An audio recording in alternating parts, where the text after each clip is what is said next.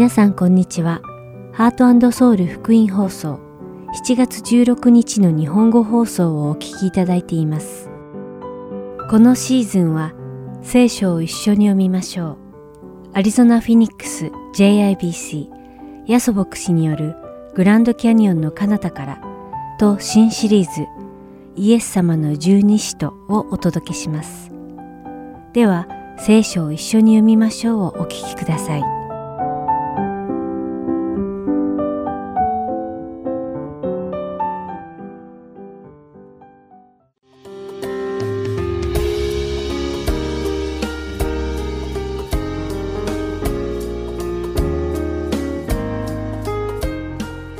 皆さんこんにちは。聖書を一緒に読みましょうのお時間です。お相手はダイヤモンド優子がお送りします。今週からテトスへの手紙を読みたいと思います。テトスへの手紙は、使徒パウロが自分と主イエス・キリストに仕えている信仰の兄弟、テトスに宛てて書いた手紙です。使徒パウロの同労者だったテトスは、クレタ島にいる信徒たちの世話をするクリスチャンの指導者でした。このクレタ島はギリシャで一番大きい島で、ギリシャとエジプトの中間に位置していました。実はこのクレタ島にはいろいろな民族の宗教が混在していたばかりか、ギリシャ神話の神ゼウスが生まれたところとして知られ、たくさんの偶像礼拝が行われていたところでした。初代教会当時、クレタ島の人々は嘘つきで悪を行い、怠け者の大食感だと知られていました。そんな中、クレタ島に福音が述べ伝えられ、数は少ないもののイエス様を信じる人が出てきました。しかし、クレタ島の好ましくない風習は、イエス様を信じた信徒たちの間に根強く残っていたので、彼らの生活や行動を大きく支配していました。福音が伝えられてもなお、クレタ人のクリスチャンの暮らしは世の人々の暮らしと全く区別がつかない暮らしをしていたのです。そのため、使徒パウロは、クレタ島の教会に仕えていたテトスに、どのようにクレタ島の信徒たちを指導したらよいかをしたためた手紙を送ることにしたのです。その手紙こそが、このテトスへの手紙なのです。使徒パウロはこの手紙の冒頭で、クレタ島にテトスを残しておいた理由を説明しています。そしてその理由とは、望ましくない風習に慣れているクレタ島の教会を聖書的な教会として導く長老と監督を立てるためとその長老と監督にふさわしい条件を解くためだったのです。長老と監督に任命されるためには、良い行いをしながら暮らしていなければなりませんでした。そして長老と監督は人々から非難されるところがあってはいけませんでした。また、長老と監督は一人の妻の夫であり、家庭をしっかり正しく治める人であることが必要だともパウロは説明しています。また、長老と監督は酒飲みでなく、喧嘩好きでなく、不正な利を求めないことも要求されていました。このパウロの示した長老と監督に任命される条件は、指導者としてなら当たり前の条件のように聞こえますが、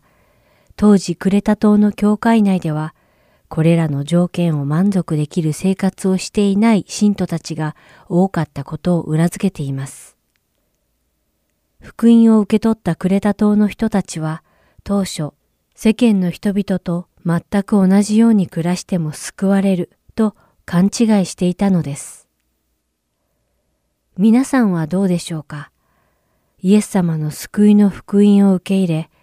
世に背を向けて、神様の御言葉に従って良い行いとともに暮らしているでしょうか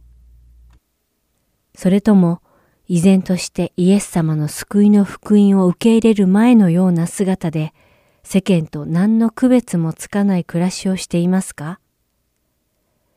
今日、テトスの手紙一章をじっくり読んでみて、今一度ご自身がどんな姿をしているか顧みてください。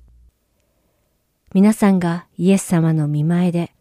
主の御言葉に従った暮らしをしていると、はっきりと宣言できることを願います。それではお祈りします。愛する天の父なる神様、皆を賛美いたします。テトスへの手紙一章を読んで、私たちが自身の姿を今一度顧みることができますように。イエス様によって救われた者として神様の御言葉に従い、良い行いとともに暮らせますようにどうか導いてください。イエス様の皆によってお祈りします。アーメン。それではテトスへの手紙第1章1節から16節をお読みして、今日の聖書を一緒に読みましょう終わりたいと思います。神のしもべ、またイエス・キリストの使徒パウロ。私は神に選ばれた人々の信仰と経験にふさわしい真理の知識とのために使徒とされたのです。それは偽ることのない神が永遠の昔から約束してくださった永遠の命の望みに基づくことです。神はご自身の定められた時にこの御言葉を宣教によって明らかにされました。私はこの宣教を私たちの救い主なる神の命令によって委ねられたのです。このパウロから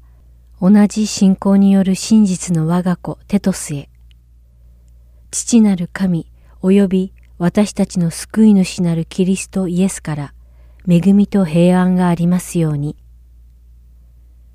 私があなたをクレテに残したのは、あなたが残ってる仕事の整理をし、また私が指図したように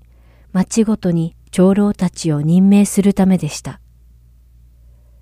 それにはその人が非難されるところがなく、一人の妻の夫であり、その子供は不貧困を責められたり、反抗的であったりしない信者であることが条件です。監督は神の家の管理者として非難されるところのないものであるべきです。わがままでなく、短気でなく、酒飲みでなく、喧嘩好きでなく、不正なりを求めず、かえって旅人をよくもてなし、善を愛し、慎み深く、正しく、経験で自制心があり、教えにかなった信頼すべき御言葉をかりと守っていなければなりません。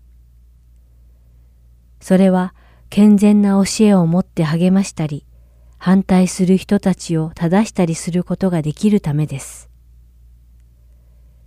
実は反抗的なもの、空論に走る者、人を惑わす者が多くいます。特に割礼を受けた人々がそうです。彼らの口を封じなければいけません。彼らは不正な利を得るために教えてはいけないことを教え、家々を破壊しています。彼らと同国人である一人の預言者がこう言いました。クレテ人は昔からの嘘つき、悪いけだもの、怠け者の食いしん坊。この証言は本当なのです。ですから厳しく戒めて人々の信仰を健全にし、ユダヤ人の空想話や真理から離れた人々の戒めには心を寄せないようにさせなさい。清い人々にはすべてのものが清いのです。しかし、汚れた不信仰な人々には何一つ清いものはありません。それどころか、その知性と良心までも汚れています。彼らは神を知っていると口では言いますが、行いでは否定しています。実に忌まわしく、不従順で、どんな良い技にも不適格です。今日も聖書を一緒に読みましょうにお付き合いいただきありがとうございました。お相手はダイヤモンド優子でした。それではまた来週お会いしましょう。さようなら。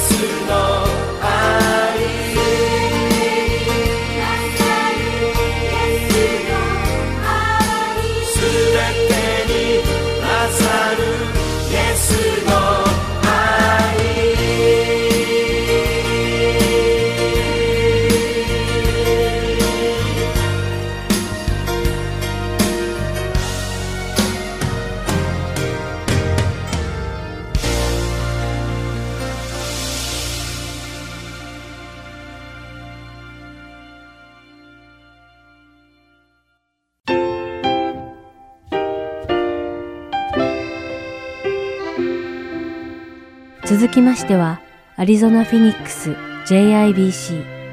ヤソ牧師によるグランドキャニオンの彼方からをお聞きください。今日のタイトルは Overcomers 勝利者です。ヤソ先生のお話を通して皆様が恵みのひとときを送られることを願います。今日はですね、タイトル、今日のタイトルはですね、勝利者というタイトルです。今、ローマ書というところをやっておりますので、聖書をお持ちの方はですね、ローマ書というところ開きますからですね、準備しておいてください。えっ、と、今からですね、ローマ書からお話しますけども、例えば皆さんですね、友達にですね、どうやったらクリスチャンになれるのと聞かれたら、あなたは何と答えますか？一番よくある答えはですね、あーうーんとね、自分でよくわかんないんだけど、教会に行って牧師さんに聞いてくれるっていうのがですね、よく日本人がいる答えです。しかしですね、友達に突っ込まれたらどうします？え、あんた自分で説明できないことどうして信じてんの？そんな困った時に役に立つのが実はローマ書なんですね。というのは、ローマ書は、この私たちが救われる信仰の基礎をですね、順序立てて教えてる書物だからです。例えば今から紹介しますけども、ローマ書のこの3つの箇所を使うだけで、救いというのは何か、何を信じてるのか、あなたが何を信じてクリスチャンになったのかを説明することができます。まず最初の箇所ですけども、ローマの3の23ですね。そこにはこう書いてあります。すべての人は罪を犯して神の栄光を受けることができずと書いてあります。これが1番目の箇所ですよ。3つ紹介しますからね。皆さん覚えてくださいね。まあなんかメモしてもいいと思うんですけど、ローマ3の23が1番目でした。2番目は何でしょうかね。それがですね、5の8、ローマの5の8ですけども、しかし、私たちがまだ罪人であった時、キリストが私たちのために死なれたことによって、神は私たちに対するご自身の愛を明らかにしておられます。つまり、最初の3章のですね、23で、罪がありますよということを言ってます。で、5の8で何を言ってるかというと、罪があるんだけど、つまりまだ罪人だった時にイエス様が十字架にかかって死んでくださったよ。そのことが神を、愛を表してるんですよと言ってます。この、だから5の8が2番目でしたね。3番目、最後のですね、ところは10の9です。もしあなたの口でイエスを主と告白し、あなたの心で神はイエスを死者の中で蘇らせてくださったと信じるなら、あなたは救われると書いてます。つまりこの10の9は、どうやったらクリスチャンになるんですか？救われ方を書いてますよね。つまり、イエス様を信じると告白するならば、ね、よく、よく教会でやるのはですね、お祈りをね、皆さんと一緒にしたりしますけども、告白するならば、信じますというふうに祈るならば、告白するならば、救われると書いてます。ですからですね、今3つの箇所紹介しましたけども、まあ、この救いの道を紹介する、3の23、5の8、10の9と3つを紹介しました。あの、日本語ではローマの道というふうに言われますけど、英語ではローマンズロードとこう言いますけども、ローマ書だけを使ってですね、どのようにしたらイエス様を信じることができるのか、まあ、そのことをですね、わかりやすく書いてるという。ですから、もしよろしければですね、皆さんですね、聖書にですね、3の23、5の8、10の9と、ローマ書のどっかにですね、まあ、ローマ書にあるよということを聖書のどっかのページに書いておくとですね、いざという時にですね、あ、どうしたら救われるの？これですよということができると思います。さて、この救いというものは、死んだ後に天国行くだけじゃなくて、今があるんですね。毎日の生活の中で、実はこの救いというものが現れてきます。今日のですね、まあ、テーマとなる8章にですね、ようやく入るわけですけども、8章の28にこんなこと書いてますね。神を愛する人たち、すなわち、神のご計画に従って召された人たちのためには、すべてのことは共に働いて益となることを私たちは知っています。まあ、この実はローマの8の28っていうのを多くのクリスチャンがですね、この箇所大好きっていうふうに暗記してる人もたくさんいるようですね。よくですね、クリスチャンであってもなくてもですね、何かがあるとですね、まあ、なんとかなるさとこう言ったりすることがあると思うんですけど、しかし、なんとかなるさの保証は一体どこにあるんでしょう？それが、これなんですね。ローマ8の28になんとかなるという保証が書いてあります。つまり、あなたがもし神を愛するならば、また召されたっていうのは救いに召されたということですけど、あなたがイエス様を信じているならば、救いの召しに応じるならば、すべてのことが働いて、つまり嫌なことも嬉しいこともすべてが働いて、益となるというふうに約束、神様が約束しているわけです。まあ、今までですね、ローマ書を続けて毎週学んできましたから、その内容に含めて言いますと、嬉しいことも悲しいことも、つまり予想外に嫌なことも全て含めて働いて益となるということですね。そのようにですね、嬉しいこと、悲しいこと、 up and down 繰り返して、こう、繰り返しながら私たちが変えられていくことを何と専門用語で言うかということですね。それを専門用語で、聖化、sanctification って言いますよね。ぜひですね、今サンデースクールやってますからね、よろしかったらぜひね、あの、ね、きみちゃんね、どうぞどうぞ行ってください。これは sanctification、つまり up and down 繰り返しながらも私たちが変えられていくっていうのはこれ神様の働きなんですね。そして必ず私たちが益となる変えられていくということを保証として8章、ローマ書の8の30を皆さんにご紹介させていただきましたね。もう一度その私たちがいいことも悪いこともあっても全て益となるというですね、変えられていくことの、まあ、保証として8の3 40をもう一度読みたいと思いますね。神はあらかじめ定めた人たちをつまりこれクリスチャンたちのこと言ってますけど、定めた人たちをさらに召し、召した人たちをさらに義と認め、義と認めた人たちには、さらに栄光をお与えになりました。ここまではですね、先週まで行ったわけですね。だから、ここから先に今日行きたいわけですよ。その次ですね、つまり8の31をですね、読んでみたいと思うんですね。8の31に何が書いてあるかということですね。こう書いてあります。では、これらのことについてどのように言えるでしょう？神が私たちの味方であるなら、誰が私たちに敵対できるでしょう？そして33にと言いますけども、誰が神に選ばれた者たちを訴えるのですが、神が義と認めてくださるのです。34、パウロはさらに迫ります。誰が私たちを罪ありとするのですか？死んでくださった方、いや、蘇られた方であるキリストイエスが、神の右の座につき、しかも私たちのために取り出していってくださるのです。ここでですね、誰が誰がと言ってますけど、誰のこと言ってるんですか？これは、イエス様を信じる、あなたや私のことを言ってるんですね。特に34節でですね、イエス・キリストが取りなしていてくださると書いてます。祈っていてくださるイエス様が私たちのことを心にかけて取りなしの祈り、取りなしてくださってるんですね。ですから私たちいろんなことをですね、通ると思いますけども、その中でもイエス様はそのことを覚えて、本当に私たちのために取り出していってくださる、そばにいてくださる、導いてくださるわけですね。もちろんなぜ私がこんなとこ通らなきゃいけないのかという人間として理由がわからない時もありますけども、でも神様は必ずこれも働いて生きてしてくださると私たちは信じてイエス様を信頼していく、このイエス様の取りなしを信頼していくわけですね。パウロはこれで終わりかと思ったらまだ35節でこう言ってるんですね。誰が私たちをキリストの愛から引き離すのですか？苦難ですか？苦悩ですか？迫害ですか？飢えですか？裸ですか？危険ですか？剣ですか？先ほども言いましたように、これはあなたは私のこと言ってるわけですよね。言い方を変えるならば、これを自分の名前を入れてもいいわけなんですよ。例えば誰が私たちをキリストの愛から引き離すのですから、この私に自分の名前を入れてみましょう。例えばですね、誰がマークさんをキリストの愛から引き離すのですか？何もないわけですね。また誰がカナちゃんをですね、キリストの愛から引き離すんですか？何もないわけです。名前を出し出すと全員の名前出さなきゃいけないんですね。そこのところカットさせていただいてですね、お先にすいませんね、2人しか言わなかったんですけど。まあ、とにかくですよ、パウロがこのようにですね、本当に私たちがですね、守られているということをですね、何度も何度も言ってるわけですけども、そして37節に行きますが、37節から39節まで言いますね。しかし、これらすべて、先ほど言った苦悩とか何とかかんとかですね、これらすべてのことによっても、私たちを愛してくださった方によって私たちは圧倒的な勝利者です。私はこう確信しています。死も命も見つかりたちも支配者たちも今あるものも後に来るものも力あるものも高いところにあるものも深いところにあるものもその他のどんな被造物も私たちの主キリストイエスにある神の愛から私たちを引き離すことはできません。なんでこんなにですね、聖書は誰が、誰が、誰だとですね、何度も何度も言わなきゃいけないんでしょうか？というのは、私たちは実際に生きていてですね、大丈夫かな？全て益となるという思えないんだけどってやっぱりあるわけ不安になることあるわけですよ。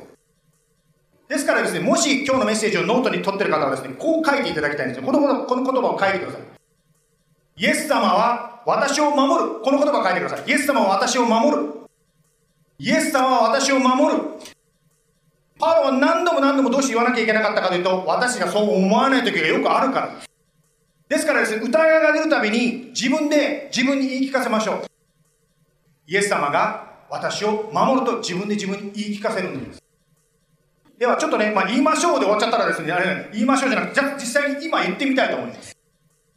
はい、いいね、英語は3ワード。日本語長いんだけど、イエス様は私を、まあ、とにかくですよ。日本語を先言ってみますね。で、英語もね、ついてくださいね。イエス様は私を守る。声に出して言ってみましょうね。イエス様は私を守る。日本語と英語でね、ちょっと言ってみましたけども、疑いが出るたびに言ってみてください。覚えてください。強く言ってですね、あ、なんか確信があったから大丈夫とか、そういう感情の問題ではないと、先週も学んだと思うんですけど、感情の問題ではないわけですね、これ。ですから、真理、イエス様が嘘をつかないんであれば、イエス様は私を守ると言ったら、イエス様が本当に守ってくれるわけですね。ですから、ぜひですね、今日のメッセージで一つ大事なことですけど、覚えていただきたいのは、イエス様は私を、あなたを守るということを覚えてください。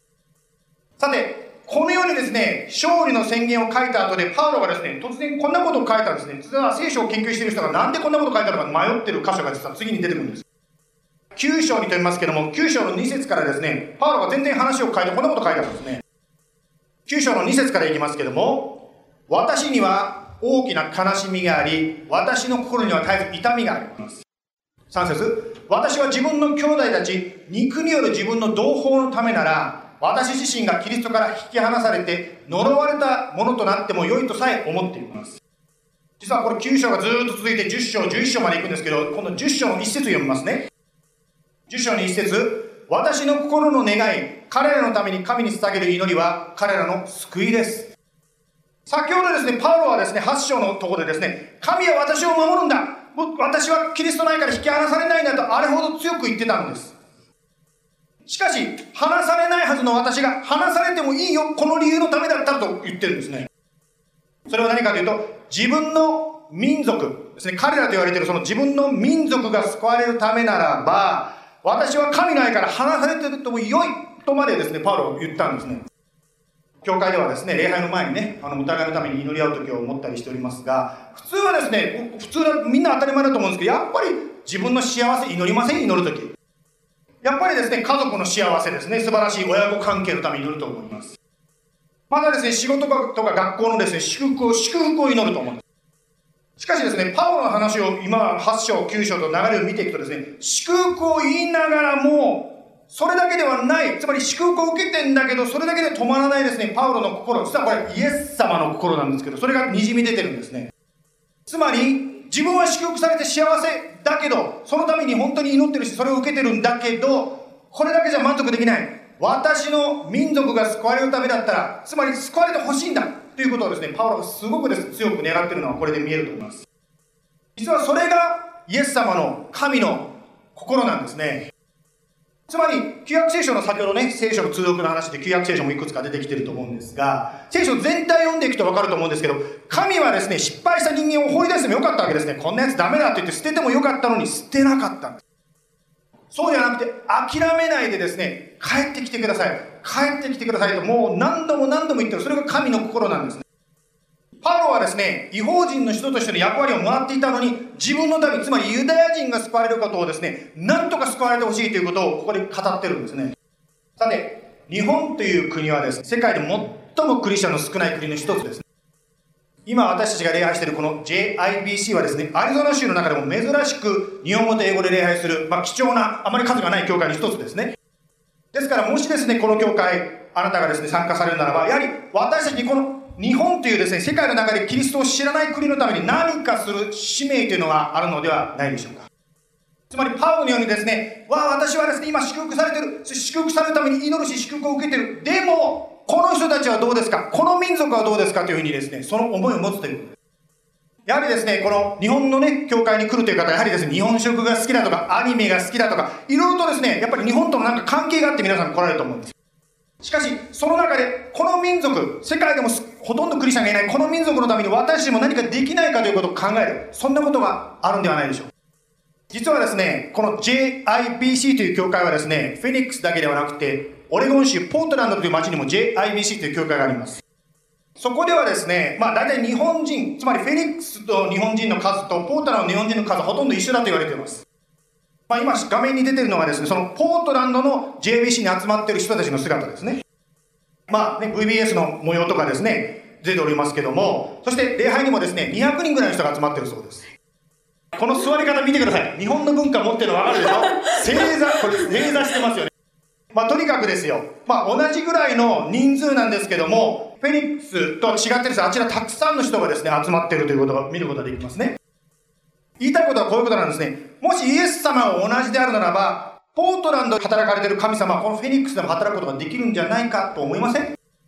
ですから、ぜひですね、同じイエス様がこの町でもね、働かれるように、つまり、このぐらいはイエス様が働くとできる、このぐらいって言い方したら変な言い方ですけど、イエス様ができるんだということを覚えて一緒にですね、本当に救いのために祈りたいと思います。まあ、先ほど家内の写真が出てたのを見たら分かるように、私たちもともとポートランドにいてこっちに引っ越してきた人たちですね。さて、ポートランドと比べるとですね、ちょっとフェニックスは違うものがあります。フェニックスの方がですね、面積が広いんですよ。ですから私たちこの JBC はですね、日本柱というのを大事にしたいと思います。つまり、どういうことかと言いますとですね、日曜日に一緒に集まって礼拝をし、そしてウィークで、日曜日以外の時はですね、それぞれの地区でスモールグループ、家庭集会をやっていこうと思っています。つまりですね、日曜日にですね、みんなで一緒に心を合わせて礼拝し、一つ例で礼拝して、それぞれ、ウィークデーではそれぞれの地区でですね、近所同士で細かにケアしていく、助け合っていくわけです。スコッツテールやハッピーバレーの、そこでですね、お互いにケアする、そんなスモールグループもあるでしょうね。または、東側がギルバートとかメサ、そこでですね、お互いにケアすることもあるでしょう。または南の方はですね、チャンドラーとかアワトゥキ、そんなところですね、お互いにケアすることがあるでしょう。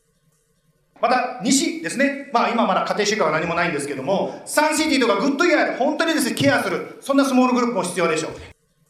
または、中央部、忘れてはいけない中央部ですけども、本当にこのテンピとかフェニックス、こちらでですね、本当にお互いにケアする。そんなグループも必要です。そのようにですね、様々なところでお互いにきめ細かい、見てください、このきめ細かいこのおにぎり。かわいいですね、このおにぎりね。本当にこのきめ細かいですね、お互いを助け合う。そんなことをね、一緒にしていきたいなと思っております。また、ぜひですね、次の時代を担う若者たちのためにも祈りたいと思います。というのは、この話を聞いた方の中で、21歳、21歳よりも前にクリスチャンになった方ってどのぐらいいらっしゃいます？で、たくさんの方がね、本当に21歳以上以下か、ね、夜もありがとうございます。Thank you so much. ですね。ですから若い時にイエス様を知る方っていうのはたくさんいるということね。私たちの教会のユースはですね、今年 LA のゴスペルシラム教会で一緒にキャンプやります。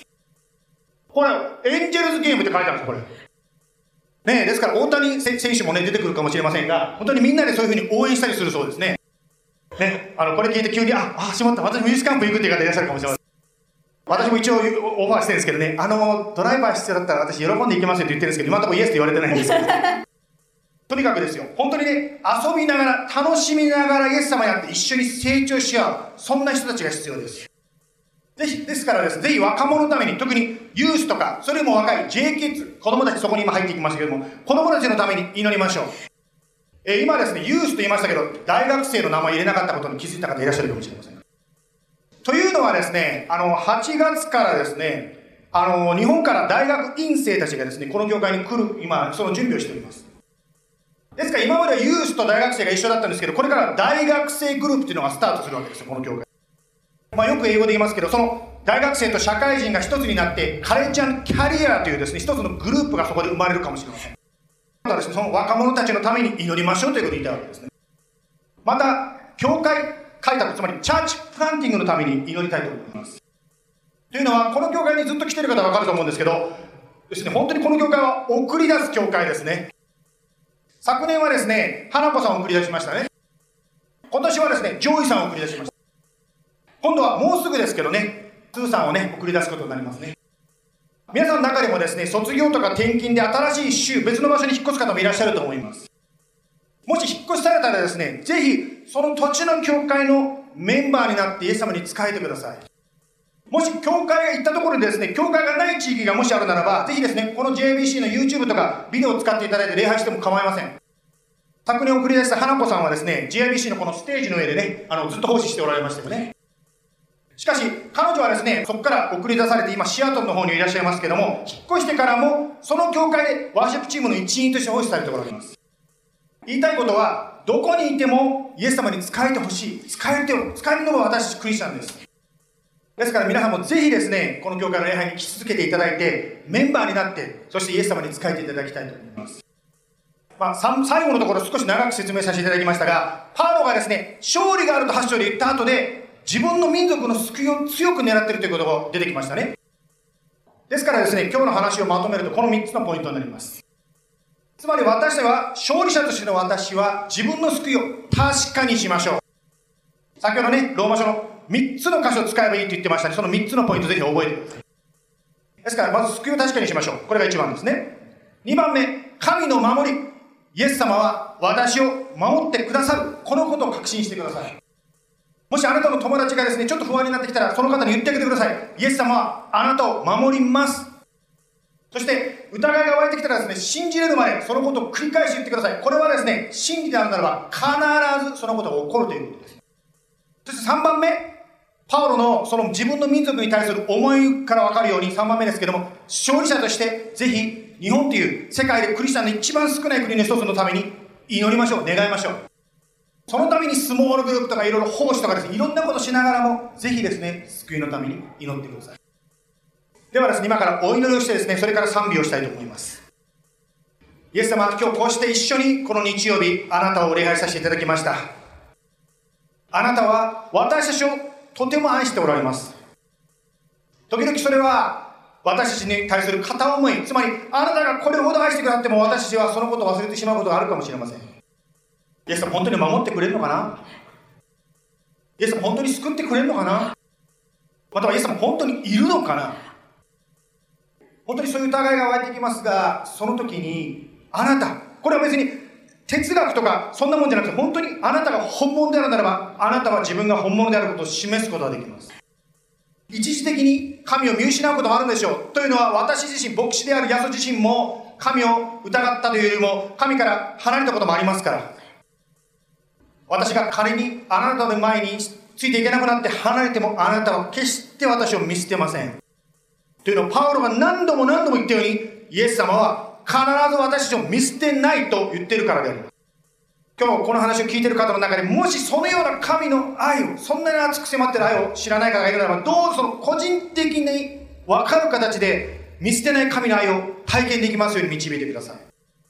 また今日3番目に最後に学んだように、パウロは自分がこんなに守られているということにとどまらずに、私はもし私の民族が救われるためなら、この民が救われるためなら、私はもう神の愛から離されているともいいんだとまで彼は言い切りました。もちろん、パウロがいくらそう思っても、神様あなたの愛は決してパウロを見捨てなかったです。つまり同じように、私たちの安全、セキュリティはもう守られている、確保されています。確かです。ですから、そのように私たちもあなたの愛の守りを受けているものとして、特に今日は、ジャパニーズチャーチと名前が付いてますから、日本の救いを共に心わせて祈ります。このアリゾナ州は、この日本の、日本語を使った伝道している教会はほとんどありません。その中でなぜかあなたは今日、この日、私がこの教会で礼拝することを導いてくださいました。あなたはあのパウロをして、もうイエス様あなたにを反対し続けた、背を向け続けた、それでもあなたが愛してくださったように、パウロも何とかしてこの民族が救われほしいと、パウロもユダヤ人のために祈りました。日本も何度もイエス様を退けてきましたが、私も諦めずに、私ができること、祈って仕えていきたいと思います。今日こうして、そのようにあなたの愛の守りにある私たち一人一人があなたを礼拝できたことを感謝いたします。どうぞお一人お一人の上に、主にある愛による守り、そして導き、そして勝利者としての歩みが今週豊かに起こされます。イエス様の名前によって祈ります。アメン。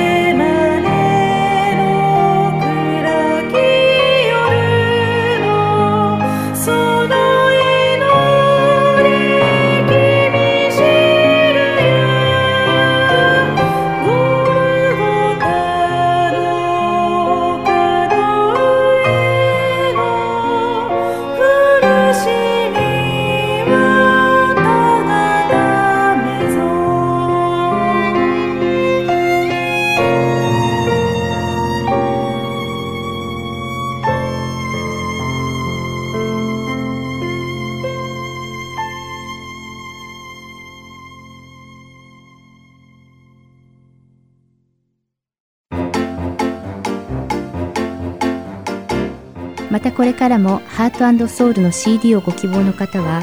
heartandsoul.org.gmail.com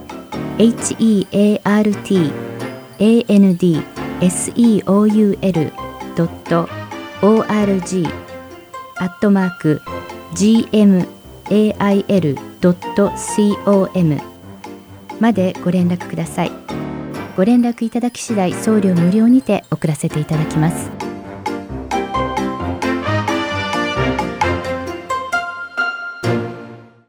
では、イエス様の十二使徒をお聞きください。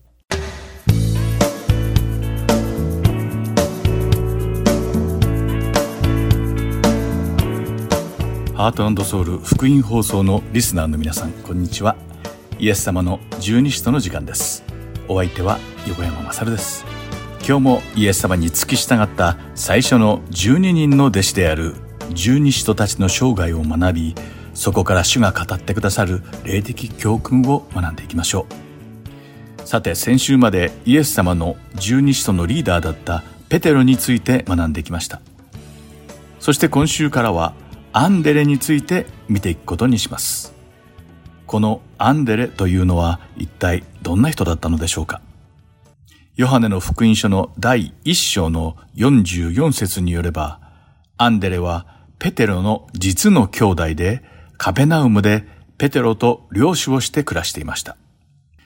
熱血感のペテロとは異なり、アンデレは隣人の世話をしたり、普通の人が見逃してしまうようなことに気がつく繊細な人だったようです。おそらく彼のこの繊細な性格が幸いして、イエス様の真の姿を見抜くことができ、イエス様の最初の弟子となれたのではないでしょうか。というわけで今週はペテロの兄弟であり、イエス様の最初の弟子となったアンデレの生涯を調べ、主が教えてくださる霊的な教訓を学んでいくことにしましょう。今回の霊的教訓その1は、私たちはイエス様の御言葉を愛さなければなりません。ということです。実はアンデレは最初はバプテスマのヨハネの弟子でした。アンデレはイエス様が近づいてきた時、バプテスマのヨハネが立ち上がるのを見ていました。そしてバプテスマのヨハネがイエス様の御顔を見上げて、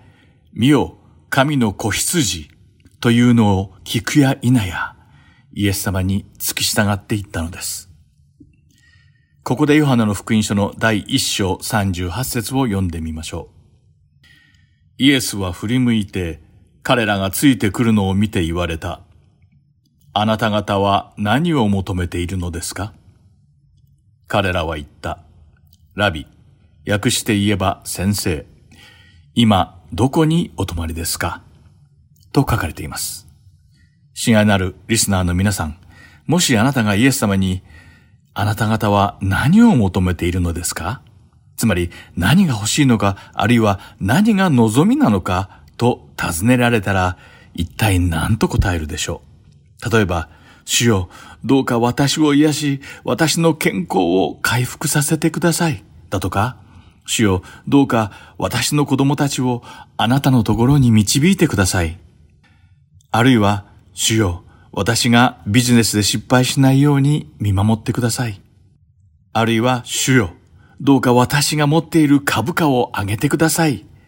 などと答えたりするのではないでしょうか。この時のアンデルの状況を考えれば、彼が望んでいたことは、もしかしたら、兄弟のペテロとの寮がうまくいくことだったり、ペテロの義理の母が重い病気だったので、家族の健康を願うこともできたでしょう。また、当時独身だったので、結婚させてくださいとお願いすることもできたかもしれません。しかしイエス様がアンデレに、あなた方は何を求めているのですか？と聞かれた時のアンデレの答えは何と、ラビ、つまり先生、今、どこにお泊まりですか？だったのです。少し考えてみると、これはやや奇妙な答えです。アンデレはイエス様の質問に質問で返したのです。しかしこれは彼の具体的な答えであり、同時に彼が最も知りたいと望んでいたことだったのです。アンデレは真摯にイエス様がどこに泊まっておられるのかを知りたかったのです。そうすればいつでもイエス様に会って信仰を深め、イエス様の教えを聞くことができると考えたからです。アンデレはこのことに情熱を燃やしていました。イエス様をもっともっと深く知りたいと願い、イエス様の見そばで見教えを聞きたかったのです。その思いが高じて口から出た言葉が、先生、今どこにお泊まりですか？だったのです。つまりアンデレは自分や家族の今の状況の改善などは全くどうでも良くなってしまうほどイエス様の教えをもっともっと聞きたいと心から願っていたのです。このようにアンデレが他の何よりもイエス様の御そばで見教えを聞きたいと切に願ったように、私たちもイエス様の御言葉と見教えを情熱を持って愛さなければならないのです。講談のプリンスと呼ばれたイギリスの著名な牧師、チャールズ・スポルジョンは、次のような有名な言葉を残しています。それは、ボロボロの聖書の持ち主は、大抵の場合健全な人である、というものでした。いつでも聖書を読んでいる人は、心に平安があるからなのでしょうか。しかし今の世の中は、印刷された物理的な本の聖書ではなく、スマホの聖書アプリで見言葉を聞いたり読んだりする人がたくさんいます。スマホのアプリはボロボロにはなりませんが、私たちが普段よく使う Google マップや Amazon や YouTube やメールなどと同じくらい、いやそれ以上に聖書のアプリを皆さんが頻繁に使うことを願っています。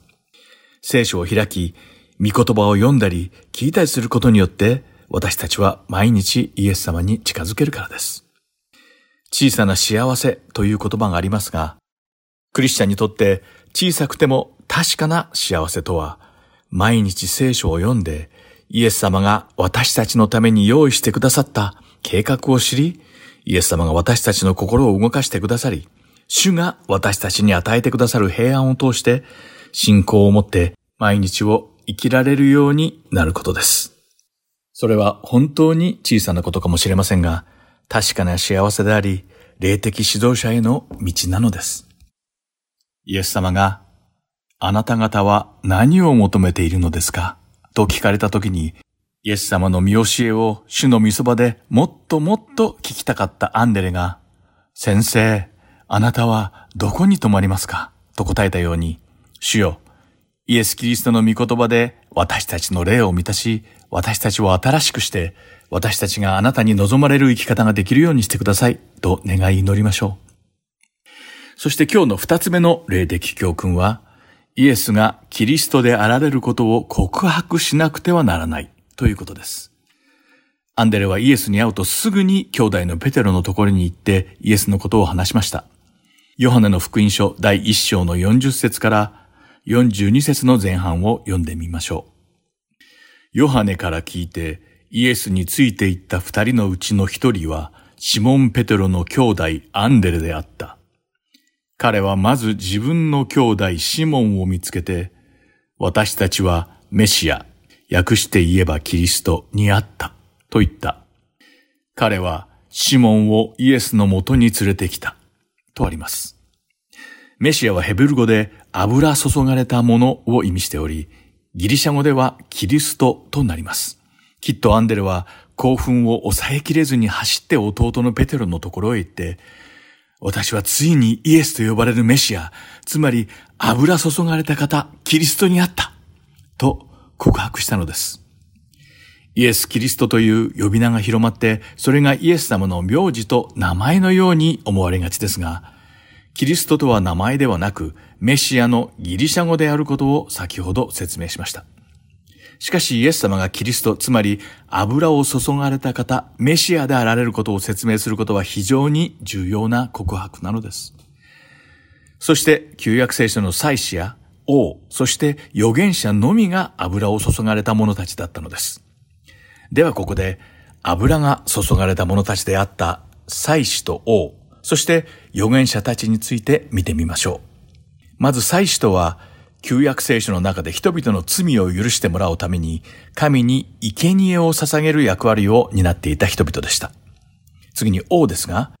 ヘブル語で王はメレクです。そしてメレクとは保護者または支配者を意味しています。王は自国の民を守り支配したのです。そして預言者というのは神の言葉を人々に教える役割を果たしていました。ですからこれを踏まえてイエスはキリストであると告白するとき、それは次のような霊的な意味合いを持っているのです。イエス様は私の祭司です。イエス様は十字架の上で進んで生贄となられ、私たちの罪をすべて清めるためにご自身を捧げられた大祭司なのです。イエス様は私の王です。主イエスは私を守ってくださり、私の人生を導いてくださる王であられます。また、イエス様は私の預言者でもあられます。イエス様は常に真理の言葉で私に教えてくださり、私に力を与えてくださる偉大な預言者だからです。唯一の王がローマ帝国だったローマ帝国時代に、イエス・キリスト、つまりイエス様は私たちの主であり王ですと宣言することは非常に危険で勇気のある告白でした。それを承知でアンデレはイエス様こそがキリストであると告白し、また、初代教会のキリスト教徒たちもイエス様がキリストであると告白して自分たちの働きを遂行していました。まさにそのことが使徒の働きの第5章42節にはっきりと書かれています。読んでみましょう。そして毎日宮や家々で教え、イエスがキリストであることを述べ伝え続けた。とあります。次に使徒の働きの第18章の5節です。そこには、そしてシラスとテモテがマケドニアから下ってくると、パウロは御言葉を教えることに専念し、イエスがキリストであることをユダヤ人たちにはっきりと宣言した。と書かれています。このように初代教会の人々はイエス様がキリストであられることを信じ、その証を見たのです。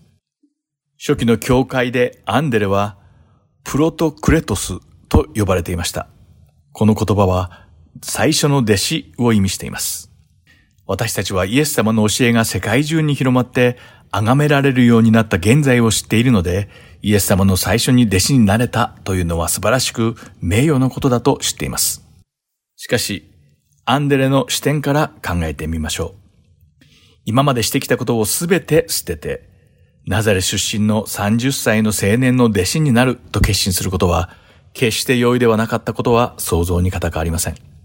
しかし、すべての障害に打ち勝って、アンデレがこのような決断を下せたのは、取りも直さずイエス様がキリストであると固く信じていたからに違いありません。親愛なるリスナーの皆さん、私たちにとってイエス様とは一体どのようなお方なのでしょうか？イエス様は単なる思想家だったのでしょうか？あるいは多神教の神々の中の一人なのでしょうか？それとも罪の問題を解決してくださる祭司であり、導き守ってくださる王であり、神の御言葉を教えてくださる預言者であられ、イエス様はキリストであられる、そういうお方なのでしょうか私たちが皆、いつでもどんな時でもイエス様は私のキリストです。イエス・キリストなのです。そして私はイエス様を信じて従うクリスチャンです。と力強く宣言し、告白できることを願い祈ります。今日も最後までご視聴ありがとうございました。今週はここまでです。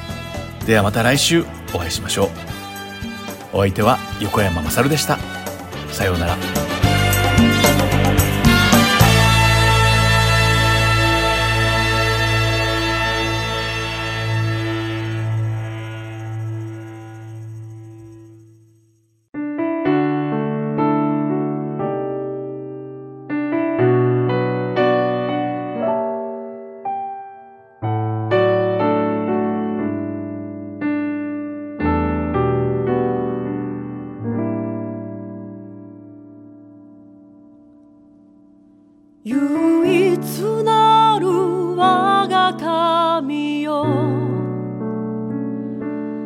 み父みこみたまなる神よ。えいこをほまれさんびばとこしえにあなた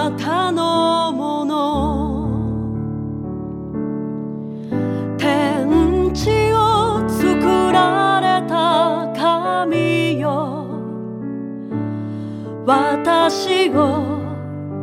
作られた神よ。あなただけに仕えます。あなただけが私の神。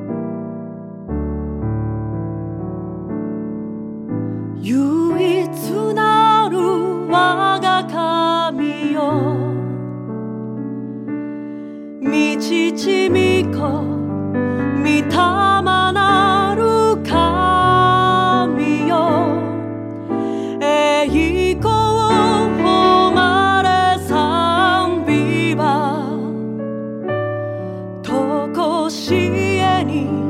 あなたのもの。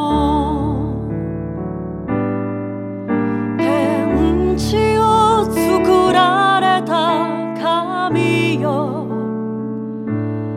私を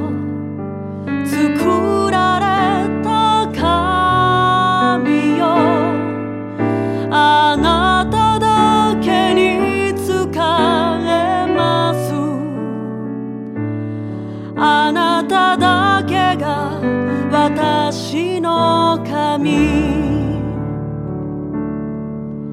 天地を作られた神よ。私を作られた神よ。あな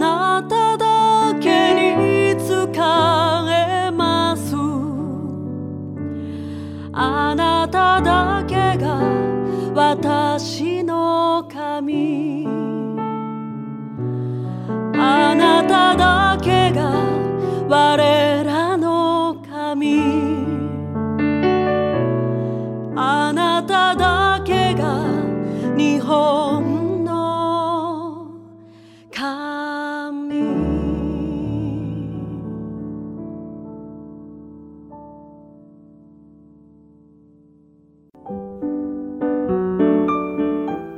今日の放送はいかがでしたか？